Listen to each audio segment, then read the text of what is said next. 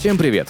Это подкаст журнала Hustle, и я его ведущий Арсений Ростов. Здесь мы будем говорить о последних новостях из мира экономики, обсудим главные проблемы и вызовы, с которыми сталкиваются предприниматели и менеджеры в нашей стране. Поделимся экспертными мнениями и рекомендациями от ведущих специалистов в области бизнеса и финансов. Этот подкаст мы пишем в студии Red Barn. Спонсор сезона – компания International Expert. Гражданство Евросоюза и бизнес-эмиграция в Европу с компанией International Expert – это легко.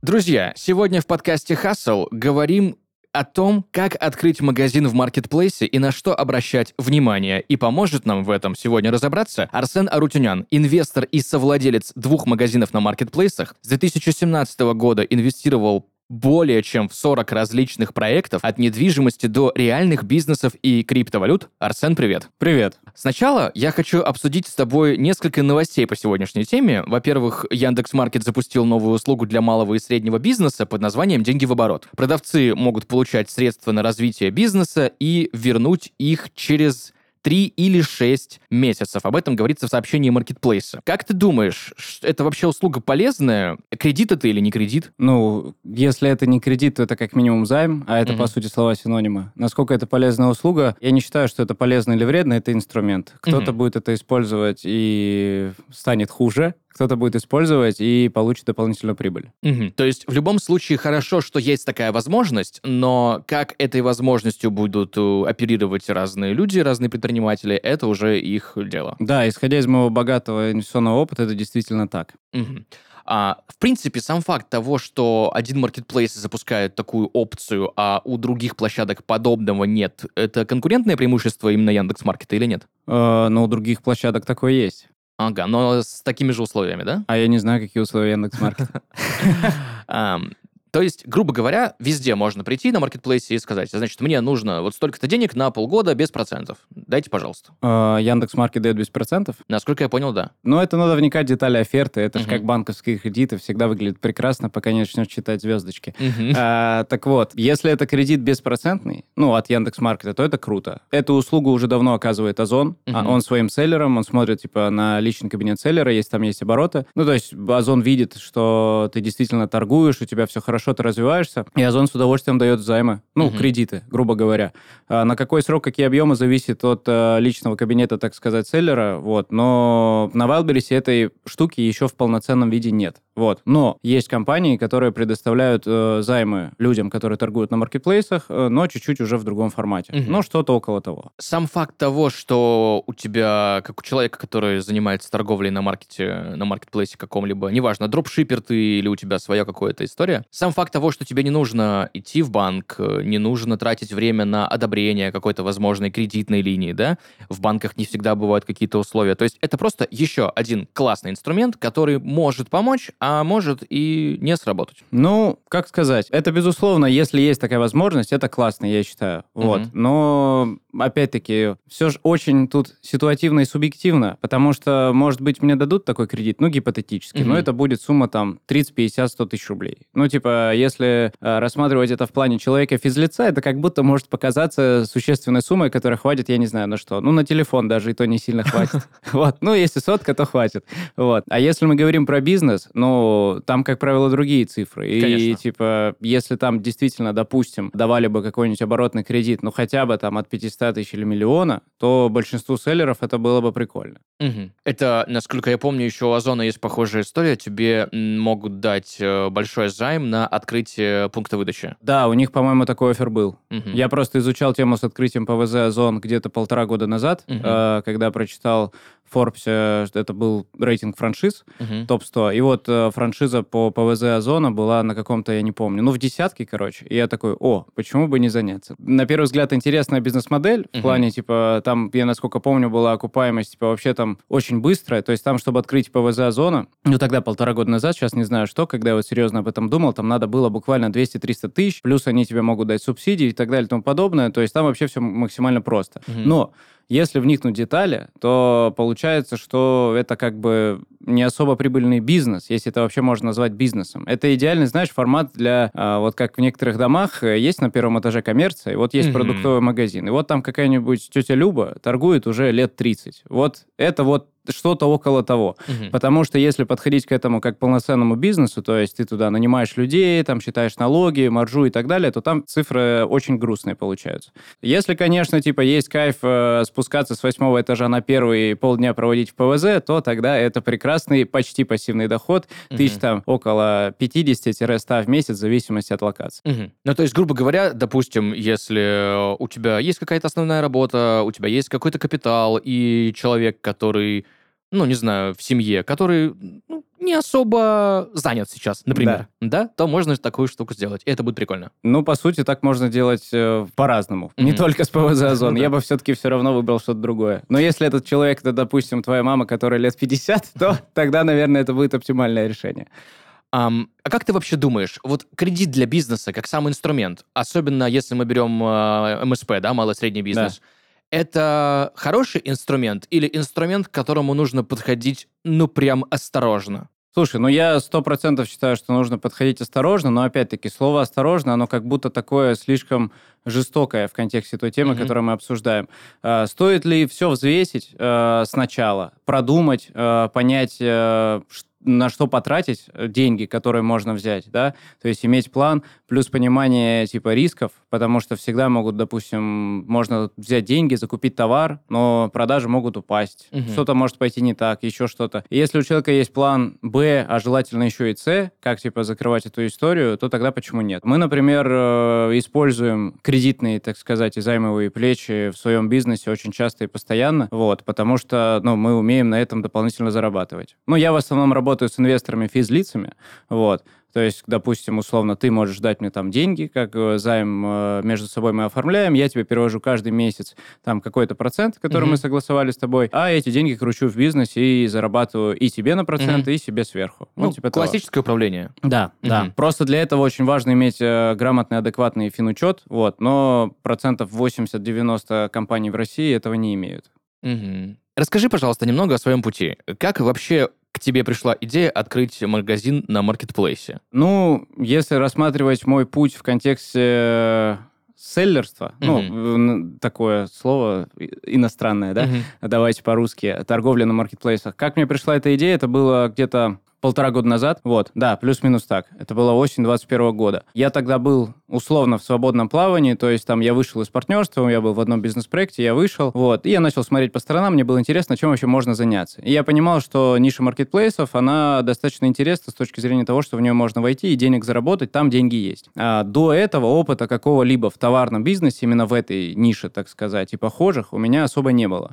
Но потом так, что было в тот момент, вот я вспоминаю, просто уже как будто бы смутно помню, все-таки 1,5 года прошло, и много событий. Я встретился с парой человек, которые тогда торговали на маркетплейсах, чтобы понять вообще, как они это делают, типа, какие там есть цифры и так далее. И у меня была гипотеза, что в этой нише есть хорошие цифры в плане, типа, доходности. То есть, если я подхожу к этому проекту, к бизнесу, как инвестор, а я всегда рассматриваю так, то для меня один из ключевых показателей, помимо, там, рисков прибыли, это окупаемость. То есть, допустим, если я вкладываю 1 000 000 рублей, то конкретно вот в этой нише, как быстро он мне вернется, да, там, допустим, за год, за 6 месяцев, за 3, а может быть, года за 3 вместо 3 месяцев. И, исходя из этого, смотрю на риски и прибыли и понимаю, интересно мне поучаствовать или нет. И я понял, что ниша маркетплейса вполне интересна, но заходить в нее 1,5 года назад я не стал. Почему? Потому что тогда так совпало, я увлекся чуть-чуть другим мероприятием, я стал управляющим партнером в Краснодарском бизнес-клубе. Вот, и полгода мы там организовали мероприятие, все делали, мне было интересно, как раз был движ, которого на тот момент хотелось моей душе. Потом в апреле прошлого года, то есть примерно год назад, получается, я из бизнес-клуба вышел, и где-то в мае прошлого года я начал тестить свою гипотезу именно по маркетплейсам. Но у меня это было не совсем в стандартном режиме. Когда я понял, ну, как делает большинство людей, типа, о, торговать на ВБ, это интересно, там есть, типа, легкие деньги, ну, может быть, кто-то так думает, типа, прибыль, надо туда идти. Но от одной мысли, что мне, типа, надо посмотреть какой-нибудь вебинар, хотя бы, типа, там, 10 минут, чтобы мне рассказали, как регаться на ВБ и так далее, меня тошнило, поэтому я понимал, понимал, что у меня путь может быть только один. Это найти какого-то уже человека, который торгует на маркетплейсах, у которого есть плюс-минус какие-то цифры, запартнериться с ним и, типа, двигаться в таком формате. Вот ровно так я и поступил. То есть, типа, в мае прошлого года, вот, я, грубо говоря, вступил в компанию своего друга, мы запартнерились. Ему там надо было наладить финучет, систему выстроить и так далее. Это как раз в том числе мои компетенции. Я этим и занялся. Мы с ним успешно, так сказать, несколько месяцев в таком формате поработали. Потом я у него выкупил за деньги еще часть доли в его бизнесе. И вот это, грубо говоря, был мой первый магазин на маркетплейсах. Для меня это в том числе тот проект был, так сказать, тренировкой. То есть проверить гипотезу, можно ли на маркетплейсах зарабатывать хорошие деньги с хорошей окупаемостью. Я понял, что да. И дальше, соответственно, у меня стояла цель, как это все можно масштабировать. И потом вот у меня, получается, в конце лета, ну, грубо говоря, вот с 1 сентября я стартанул второй магазин в партнерстве вот с другим моим товарищем.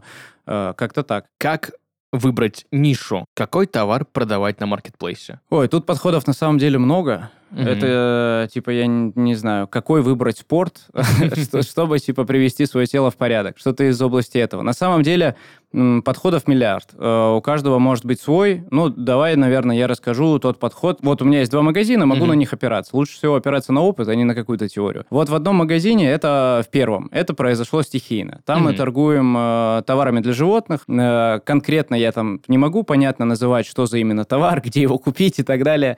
Но я к чему? Там товар вывелся относительно случайно. То есть была достаточно большая ассортиментная матрица, то есть было у нас очень много товаров, которые мы продавали для животных. И вот один как-то невзначай случайно начал продаваться лучше, лучше и лучше. И вот так получилось, что тот, ну, мы на него вообще не делали какой-либо ставки, а по факту, если посмотреть там последний год, то 95, если не 90% выручки вот нашей компании в первом магазине, это вот именно вот этот товар, который мы продаем на маркетплейсе ВБ. Хотя изначально это был розничный магазин, и который потом появился опт, и только в третью очередь маркетплейсы. Сейчас ситуация обратная. Вот. Что касается второго магазина, который вот мы запускали в сентябре, у моего партнера Никиты уже был магазин, где он торговал там одеждой, но мы с ним запускали параллельно тому магазину, типа наш отдельный общий. И там у нас какой был подход? У нас сразу был штат людей, ну, часть людей была из магазина Никиты, да, которую мы просто использовали, так сказать, эту инфраструктуру, чтобы было проще. И у нас, например, для подбора товаров был отдельный человек, который занимался аналитикой потенциально интересных товаров. И вот у нашей прекрасной Екатерины, так зовут нашего аналитика, была там не самая простенькая Google-табличка, в которую она как сито пропускала различные товары, которые мы потенциально можем привезти, закупить и продать. И в течение сентября, наверное, мы проанализировали, я не знаю, достаточно много товаров, и где-то 29 сентября, 30-го, я точно не помню, мы делали первую фотосессию, то есть мы проанализировали, закупили, вещи приехали. И у нас было примерно, наверное, около 50 разных товаров. Вот. Но это вот плотная работа с сотрудниками и так далее. И там были жесткие критерии отбора. То есть, когда мы, например, выбирали товар, ну, потенциальный, который хотим торговать, мы смотрели на много параметров, в том числе, насколько это конкурентная ниша, потому что есть ниши, где конкуренция, ну, типа, туда изначально лучше особо не заходить, потому что конкуренция очень высокая, особенно если там большую долю продаж занимает сам Wildberries. То есть, это уже как такая сформировавшаяся монополия. То есть, например, это ниша косметики. И в какие-то ниша, допустим, одежда, она очень обширная. Какие-то там подниши, узкие товары. Вполне интересно, какие-то тоже, грубо говоря, уже почти монополизированные, и долю рынка, которую там можно занять, она очень низкая. В общем, это потенциальная доля рынка, насколько этот товар, типа, допустим, какая будет рентабельность, исходя из того, как мы можем покупать и почем продавать. Вот. И, на самом деле, факторов было, ну, переменных вот в нашем учете, так сказать, было около 10-15, я точно не помню. Ну, то есть, ну, вот совокупно мы выбирали. И потом, соответственно, мы из 50 товаров, которые взяли на тест, посмотрели спустя месяц, кто как себя вел, поняли, что эти позиции мы оставляем, они приоритетные, этими мы торговать не хотим. То есть у нас был достаточно сложный процесс, но это, наверное, в угоду подхода, потому что, как я сказал, он у каждого свой. Я просто из тех людей, которые, типа, ну, может быть, это не то чтобы недостаток и не преимущество, это просто особенность. Вот, типа, кто-то умеет делать, давайте попробуем и вперед, погнали. Вот. У меня, например, мои партнеры отчасти такие, это прекрасно, друг друга дополняем. Я так не умею. Мне, типа, чтобы понять, типа, что этим можно торговать, мне надо посмотреть товар, сделать 10 миллионов Excel-табличек, 3 часа посидеть ночью там одному, повертеть, посмотреть, и если будет как будто бы ок, то тогда давайте попробуем. Как-то так. А остатки, которые были после того, как вы поняли, что товары вот эти не пойдут, просто с большой скидкой там же на магазине выложили и распродали, да? Ну, типа того. По-моему, там даже не особо не приходилось делать какие-либо скидки. То есть мы изначально, когда именно закупали товар на тест, мы покупали очень маленький объем. То есть каких-то позиций мы покупали, грубо говоря, по 10 штук. А, ну... Да, все. Понятно. Исходя из предыдущего нашего с тобой вопроса, из предыдущего разговора про особенности площадок, как определиться с конкретной площадкой, с конкретным маркетом, да? Есть какие-то плюсы и минусы у каждой? И, наверное, знаешь, можно ли выбирать какой-то один маркетплейс или нужно его дополнять чем-то другим, какими-то другими площадками? Будь то, я не знаю, страница в соцсетях, сайт интернет-магазина, либо физически точка какой-либо. Ну, это зависит от стратегии бизнеса, у каждого она опять-таки своя. Вот. Если говорить про то, что я вот обращал внимание и замечал, я особо не знаю людей, которые успешно торгуют как на Wildberries, так и на Озоне, например, или на каком-нибудь еще другом маркетплейсе, если мы говорим про них. Потому что вот если брать, ну, самые основные все-таки на сегодняшний день именно для продавцов это ВБ и Озон, если брать их, то это достаточно разные площадки, и, как правило, те, кто научился хорошо торговать на Озоне, ну, особенно если он сам в это вникал, то ему тяжело на ВБ. И наоборот, тот, кто, типа, изначально начал устраивать свой бизнес на ВБ, Озон как будто темный лес. Но по факту, естественно, с точки зрения бизнеса, чем у тебя больше каналов сбыта, тем лучше. Потому что, во-первых, это диверсификация, кто знает, что завтра будет с конкретной какой-нибудь площадкой маркетплейса. Вот. И даже если помимо маркетплейса будут еще дополнительные каналы, такие как, я не знаю, там, соцсети, точки офлайн и так далее и тому подобное, это хорошо. Но это зависит от стратегии бизнеса, все надо просчитывать. Потому что если мы берем, допустим, ну, в среднем, с точки зрения маржинальности, то торговля на маркетплейсе гораздо интереснее и рентабельнее, чем, допустим, содержание своих офлайн-точек. Вот. Ну, конечно. Да. Ну, не конечно, в том плане, что есть и обратные примеры, но если смотреть по большинству результатов, то это, наверное, так и есть. Поэтому у каждого какая бизнес-модель устраивает, тот, кто и выбирает. Я, например, все-таки, наверное, в силу возраста еще не сильно стар, чтобы держать только офлайн-магазины. Вот. Поэтому каким-то новшеством, бизнес-форматом я отношусь хорошо и понимаю, что, допустим, в чем плюс просто торговать на маркетплейсах? Ну, самый такой очевидный, то, что у тебя, грубо говоря, точки по всей стране. Потому что товар, который ты выложил, типа, загрузив со склада в Краснодаре, он, типа, ранжируется, ну, почти везде. Вот. Если ты строишь свою сеть магазинов, то у тебя, конечно, такого нет. Вот у меня, например, есть друг, у него сеть магазинов одежды, у него там мужские костюмы, Катарди называется. И, типа, у них сколько? По-моему, 5 филиалов в разных городах. Но помимо этого они приторговывают, кстати, на маркетплейсах, но там у них, по-моему, даже другое позиционирование или еще что-то. То есть там у них вообще отдельный бизнес-процесс. Ну, понятно, что у тебя емкость рынка на маркете сильно выше, чем у физического магазина. С другой стороны, вот в среднем по больнице, да, офлайн-точки, они чаще всего приносят, ну, не то, что приносят, требуют больше ресурса, да, больше трат, больше расходного капитала, просто потому что аренда. Понятно, что, допустим, условно, где-то в регионе аренда стоит довольно дешево, да, но в том же самом, не знаю, в каком-то столице региона, да, или просто в центре тебе это тоже надо закладывать в любом случае. Аренда тоже бывает. Аренда аренде рознь, так сказать. Потому что если мы говорим про бизнес-модель, где у тебя магазины около бутиковые, а не в торговых центрах, там аренда достаточно серьезная, вес имеет, так сказать, в ежемесячных платежах. Если мы говорим про, как у нас вот было в первом магазине, где мы товары для животных продаем, у нас там, типа, было самое обычное помещение, такое непримечательное, и, типа, мы платили,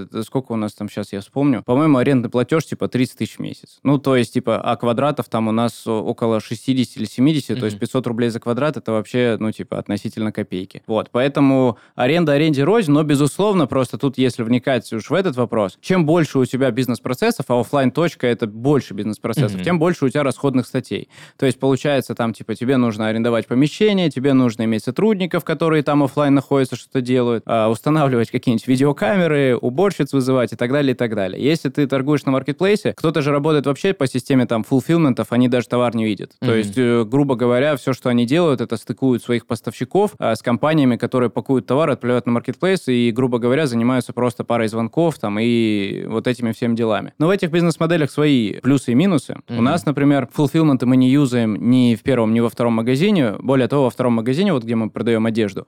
Там у нас единственный наш отстроенный операционный бизнес-процесс – это упаковочный склад. Mm-hmm. Вот, соответственно, там у нас есть сотрудники, офлайн, типа, да, там вот у нас он недавно был 70 квадратов, 7 марта мы, слава богу, благополучно, наконец-то переехали, теперь у нас 200 квадратов, и это чисто складское помещение. Mm-hmm. То есть у нас как происходит?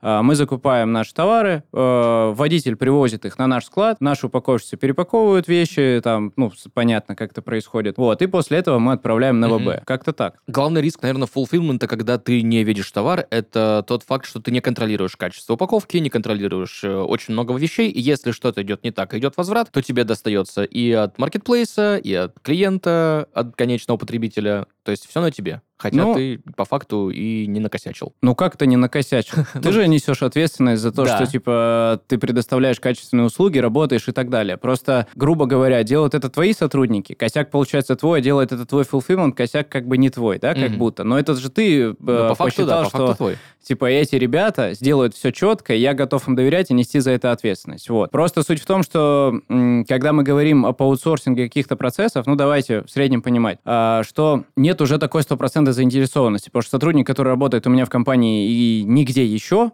то он будет, типа, паковать, там, мои, допустим, футболки, что-то делать, там, зафиксируем цену, все ок. Вот. Если это fulfillment, у которого бизнес-модель заключается в том, чтобы иметь много селлеров и, там, паковать и отправлять на склады различный товар, то сегодня ты можешь быть приоритетным клиентом fulfillment, и у тебя все будет четко. А завтра он будет развиваться, придут какие-то более крупные селлеры, ты уже будешь во втором, третьем порядке и так далее. И, соответственно, если будет какой-то авральный режим, а когда какие-нибудь акции на ВБ или еще что-то там, он всегда будет, вот, то будет, возможно, очень большой срок поставки, какие-то сроки будут срываться и так далее, и от этого не убежать. Ну как, можно, конечно, убежать, но, безусловно, короче, суть мы поняли. То есть чем контролируемее для нас процесс, тем меньше рисков в каком-то плане, что произойдут косяки. Открыть бизнес за границей мечтают многие. В специальной рубрике нашего подкаста вместе с миграционными специалистами компании International Expert мы будем рассказывать о том, как устроен бизнес в Евросоюзе и что ждет предпринимателей в его странах.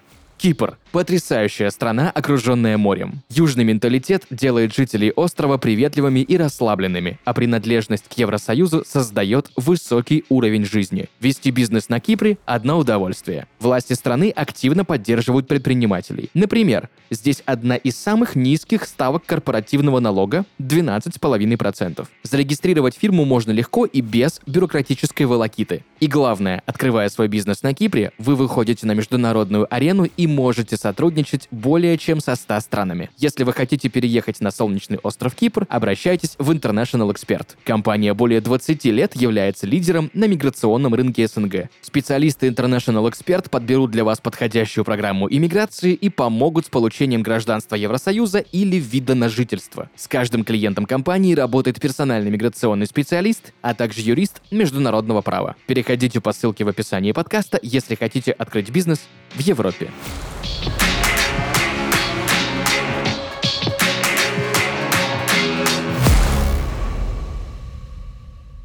Очень много с тобой сегодня про ВБ говорим. Недавно была ситуация с ПВЖ, да, нашумевшая вот эта история. Как ты думаешь, с точки зрения бизнеса, да, это есть какие-то определенные риски для людей, которые занимаются селлерством на ВБ? Или, ну, пройдет и пройдет? Ты имеешь в виду риски сейчас в первую очередь чисто для селлеров или для владельцев ПВЗ? И для владельцев, и для селлеров, в общем, вся... Ну, это разные категории, так сказать, всей этой экосистемы.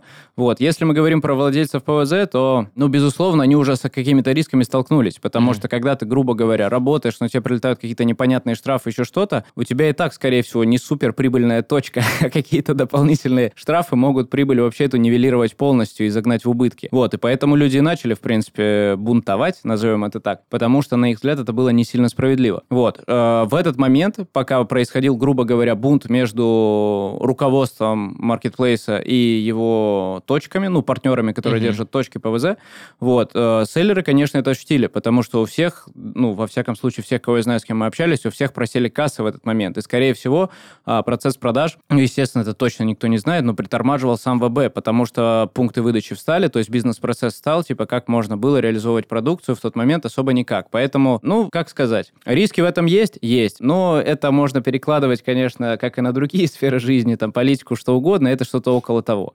Вот. Если вообще в целом мы говорим про риски для селлеров, то они, безусловно, есть. Как минимум, самый ключевой риск, если селлер торгует на одном маркетплейсе, потому что сегодня ты можешь прекрасно процветать и в ближайший год-два, а потом выходит какое-нибудь обновление оферты, и все, до свидания, ты потерял свой... Кстати, есть один прекрасный пример. У меня есть знакомый, он торговал раньше на ВБ стульями, мебель. Вот. И суть в том, что у него все было достаточно хорошо, он уже имел какие-то оборотки, я точно не помню, ну, может, там 2-3-4 миллиона в месяц продавал. Вот. И в какой-то момент просто у ВБ меняется логистика по вот этой вот категории, и достаточно серьезно. И, короче, вот весь его процесс, у него прокачанные карточки, все дела, оборотки, контрактное производство, все, ну, жизнь как будто бы прекрасна. Короче, меняется оферта по логистике, и весь его бизнес-процесс стал нерентабельным. Вот, и, пожалуйста, до свидания. Сейчас он продает вообще другие вещи. Но я это все к чему? К тому, что, то есть процессы не сильно от нас зависимые, да, и мы должны понимать, что завтра, да и по факту сегодня, в любую секунду что-то может измениться. Но это касается не только ВБ, а в целом жизни человека, да. То есть нельзя быть в каком-то...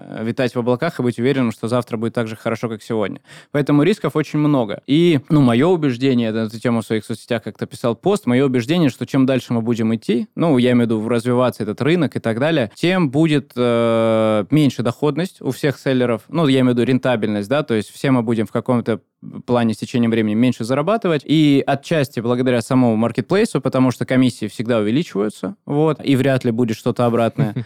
И благодаря тому, что конкуренция, как ни крути, тоже растет, и мое убеждение, что в каждой из подниж, грубо говоря, категории товаров и так далее, будет несколько ключевых селлеров, какие, ну, около монополистического режима, вот, и которые зарабатывают основные деньги и имеют действительно маржу, а все остальные будут там, ну, крошки собирать, так сказать, со стола. Как-то так. Как ты думаешь, способствует ли уход некоторых брендов, популярных из России, перспективам торговли? Можно ли продавать эти товары, да, их товары в своих интернет-магазинах на маркетплейсах? Их товары, ты имеешь в виду тех магазинов, которые ушли? Да. Ну, условно говоря, их закупают каким-то образом. Да, есть разные способы. Да, есть параллельные способы, есть перпендикулярные, да, неважно. Да, та же Икея, например. Куча есть примеров, когда всплывают икеевские товары на маркетплейсах. Это, во-первых, способствует ли перспективам торговли, а во-вторых, можно ли на этом как-то вообще рентабельно это делать? Ну, тут все зависит от товара, потому что, смотри, если, допустим, каким-то образом у тебя нашлось 3 икеевских стола одинаковых, да, и ты ради этого заводишь карточку на маркетплейсе, чтобы 3 стола продать, это как минимум странно, потому что проще воспользоваться Авито. Ну да. Вот.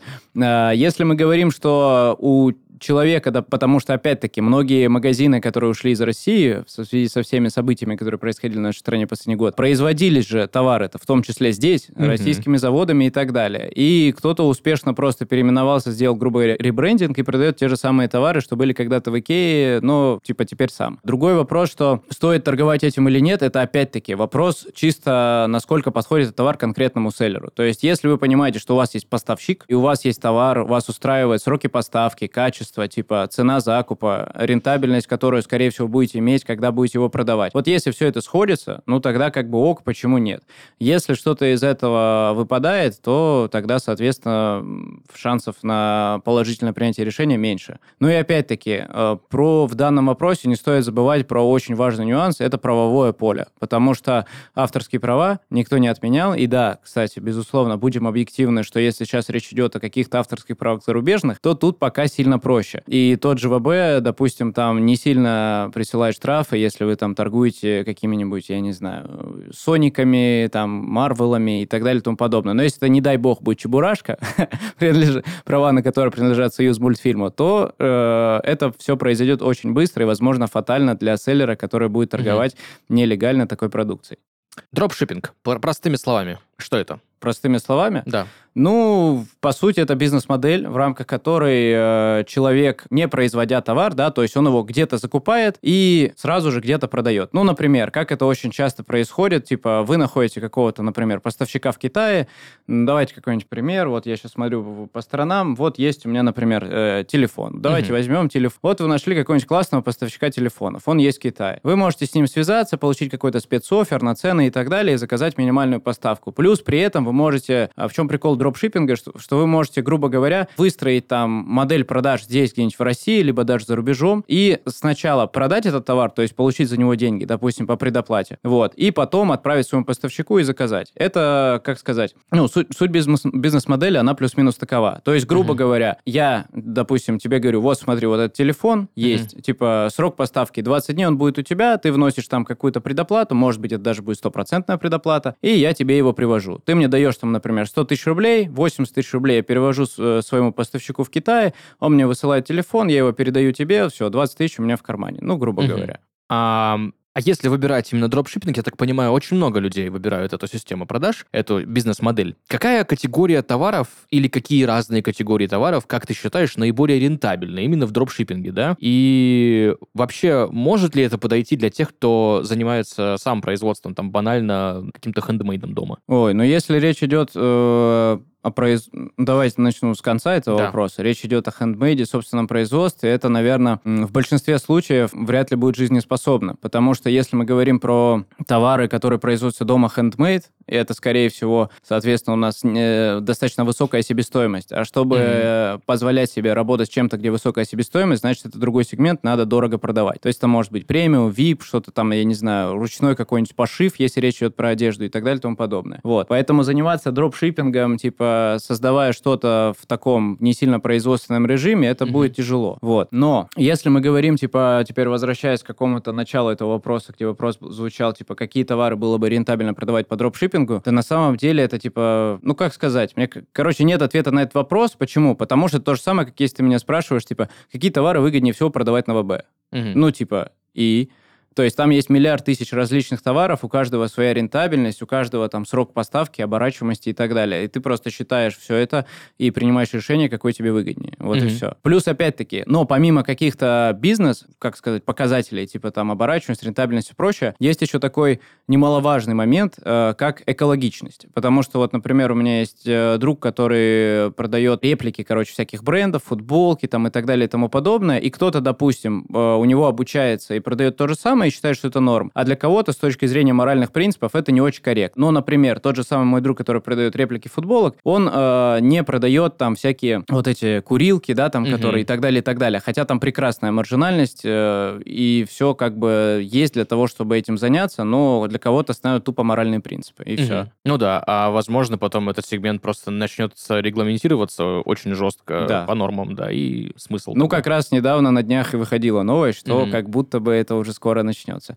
Плюс, если мы обратим внимание на этот рынок, я просто недавно общался с человеком, это, ну, в данный момент уже мой инвестор, вот, и у него была возможность, короче, он такой, куда, типа, вложить 2 миллиона. И вот у него был оффер от его друга запартнериться и открыть там, условно, табачки, чтобы продавать всякие электронки и так далее и тому подобное, но в офлайн режиме. Либо там инвестировать деньги в мои проекты и просто получать пассивный доход вообще без какой-либо операционки. Вот, в итоге, как бы, он потом инвестировал деньги ко мне, но к чему? К тому, что мы с ним обсуждали эту бизнес-модель, то есть уникал, и она, ну, исходя из того, что мы с ним говорили, с его аналитики, она очень конкурентная, типа, этих точек миллиард, они плодятся, типа, как грибы, вот. Ну, и сам продукт тоже, как бы, оставляет желать лучшего с точки зрения экологичности, очень сильно. Давай немножко более подробно углубимся в тему стартовых инвестиций, которые нужны, чтобы открыть магазин на маркетплейсе. Да, это, скорее всего, расходы на рекламу, да, и закуп товара, оборудования, что вообще нужно? Ну, опять-таки, зависит от стратегии, которую изберет потенциальный селлер перед началом, потому что я знаю, кстати, лично некоторых людей, которые, выбирая между площадками, где начать торговать, сейчас выбирают Озон. Как думаешь, какая причина? Взнос 30 тысяч рублей, чтобы торговать на ВБ. Сейчас же надо оплатить личный кабинет. И часть аудитории потенциальных селлеров это уже отметает. Вот. В каком-то смысле это прекрасно. Но я к чему? К тому, что вот факторов достаточно много. Если мы говорим про торговлю на маркетплейсах, можно типа пойти с минимальными ресурсами. То есть, например, не брать ВБ, взять Озон, чтобы сэкономить сразу 30 тысяч. Там, я не знаю, открыть свою ИПшку, что почти бесплатно, да, там на старте. И закупить какой-нибудь товар там на 10 тысяч рублей, какой-нибудь артикул. Все, грубо. Ну, и там, я не знаю, потратить либо своего времени, либо там 3-5 тысяч рублей, чтобы этот товар сфоткать и сделать карточку товара. Это самый, типа, минимальный путь, но и с какими-то минимально интересными потенциальными выгодами этого пути. А все остальные варианты, они очень сильно зависят от бюджета, которым обладает составит человек. Потому что можно потратить на запуск тест, просто тест, чтобы посмотреть, получится или нет, не в формате «я там 100% буду зарабатывать миллионы по проверенной бизнес-модели». Кто-то просто на тест может потратить 10 тысяч, кто-то 100, кто-то миллион, кто-то десятки и сотни миллионов. Поэтому, исходя из бюджета, у каждого будет своя стратегия.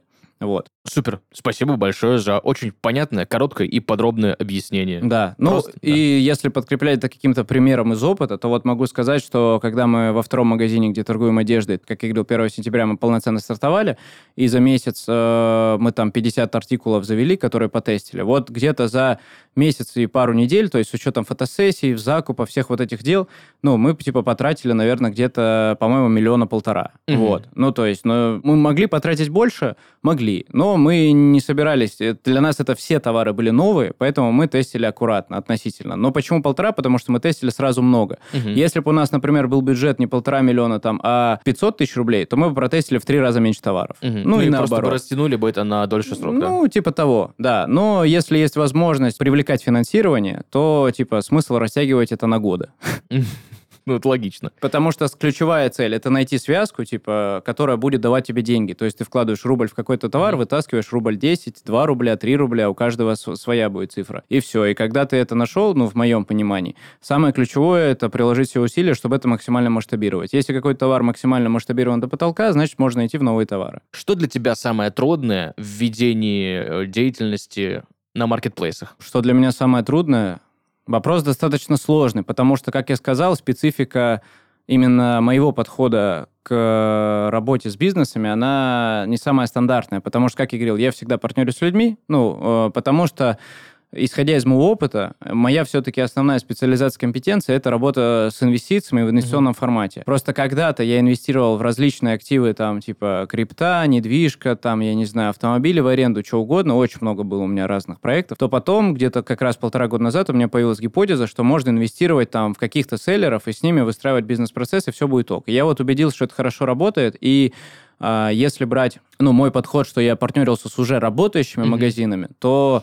Там уже были в первом магазине было пару сотрудников, но я выстраивал какую-то часть процессов, мы нанимали людей, финансисты, еще что-то и так далее. Во втором магазине, то есть у нас тоже изначально были сотрудники, хотя потом они в течение времени почти все поменялись. Мне особо, мне и моим партнерам операционкой заниматься почти не приходится. То есть вот в первом магазине, где мы продаем товары для животных, наверное, личного своего времени я трачу 1-2 часа в месяц на планерки, и все. А во втором магазине где-то, наверное, 1,5 часа в неделю у нас планерки, и я появляюсь в офисе, допустим, может быть, день через день, провожу полчаса-час, но не потому, что мне нужно, а потому что, заехал, что-то свои дела поделать, посмотреть, что все вообще ок, и так далее. Ты упомянул инвестиции. Сейчас ты инвестируешь? Да, сейчас я инвестирую. Но в первую очередь я инвестирую в свои бизнес-проекты, потому что с какой-то точки зрения тут большую часть рисков я контролю. Они мне подвластны. Вот.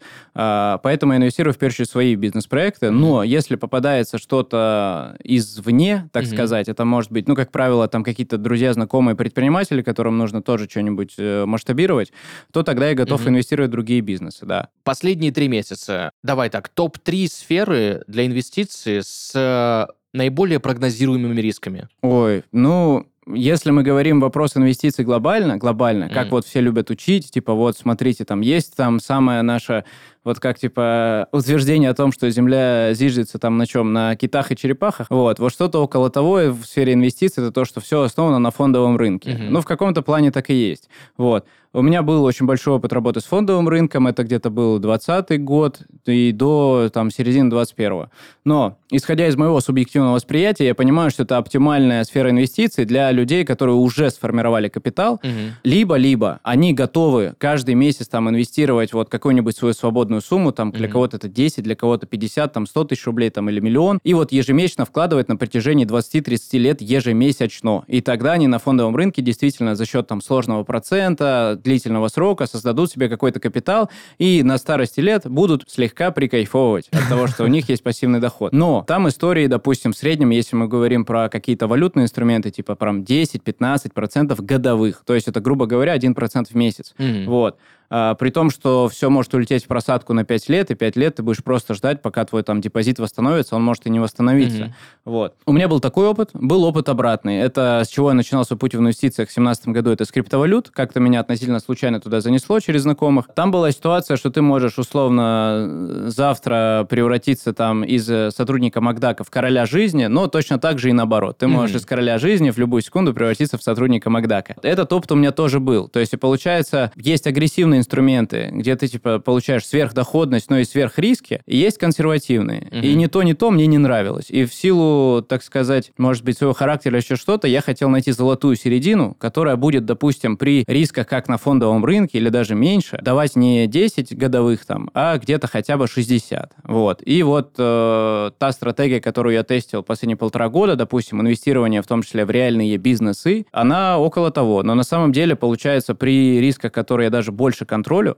Mm-hmm. То есть я искренне считаю, что риски меньше, чем на фондовом рынке, но смотря как именно через фондовый рынок, там тоже есть миллиард стратегий. Начиная от ETF-ов, заканчивая конкретными акциями. Так вот, доходность очень хорошая. То mm-hmm. есть если брать... Ну, короче, полную цифру я озвучивать не буду, но если брать, типа, ту доходность, которую я зарабатываю с денег, которые вкладываю, то это очень далеко за 60+% годовых. Очень далеко. При том, что риски достаточно низкие. Ну, опять же, тут как золотое правило любого инвестора, смотришь на свой риск-профиль и понимаешь, что тебе вообще надо. Ну, типа того. У инвесторов, на самом деле, очень много правил, но риск-профиль – это одна из ключевых вещей в том да. числе. У каждого ответ будет свой, потому что я 1,5 года занимался финансовым консалтингом. То есть я, типа, с утра до вечера, ко мне приходили разные люди, и я для них там составлял портфель, куда им можно инвестировать, куда нельзя, исходя из там возможностей, ресурсов, там, готовности к рискам и так далее. И тут общего ответа ни для кого нет. Если говорить про себя, да, чтобы можно было конкретно какой-то пример привести, то я инвестирую в основном именно в бизнесы. Почему? Mm-hmm. Потому что в моем понимании, ну, опять-таки, очень сильно зависит от ниши, но если грамотно определить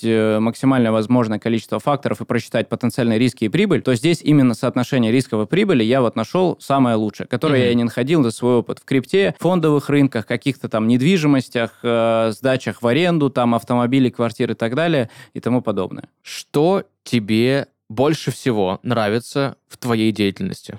В моей деятельности. Но моя деятельность, я все-таки себя позиционирую как человек, который занимается в первую очередь инвестициями, mm-hmm. а не селлер, да, вот, хотя у меня есть, по сути, в совладельчестве 2 магазина на маркетплейсах, то если брать мою деятельность, мне нравится, что, ну, во-первых, у меня как бы стезя предпринимательская, то есть я не сотрудник по найму, соответственно, у меня в каком-то плане нет потолка, то есть я могу зарабатывать там условно энное количество рублей и типа его кратно преувеличить, в зависимости от моих желаний, там, возможностей и тому подобное.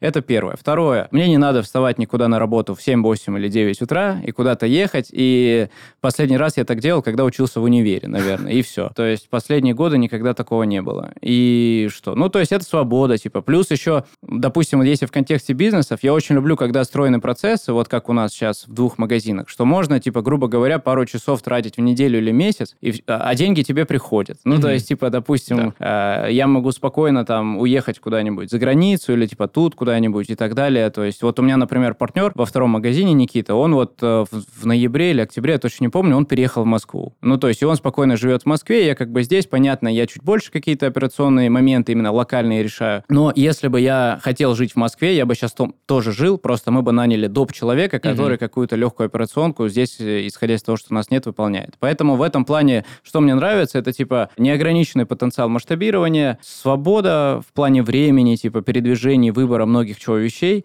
Вот. Ну и, безусловно, исходя из первого, вытекает качество жизни, да, потому что чем больше ты зарабатываешь, тем больше плюшек ты можешь себе позволить в рамках своего жизненного пути. Супер. Спасибо тебе большое за сегодняшний разговор, за такое, знаешь, оперативное, четкое погружение в вопросы маркетплейсов, да, вопросы инвестирования.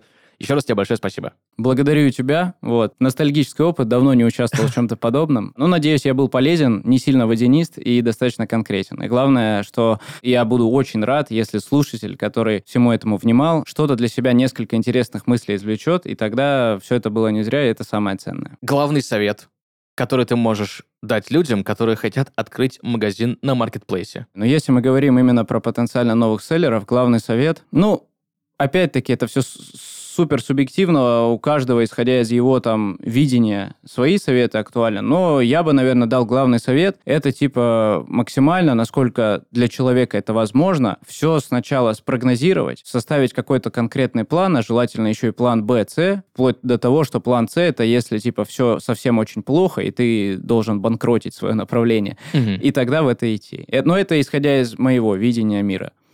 Спасибо тебе большое за эту рекомендацию.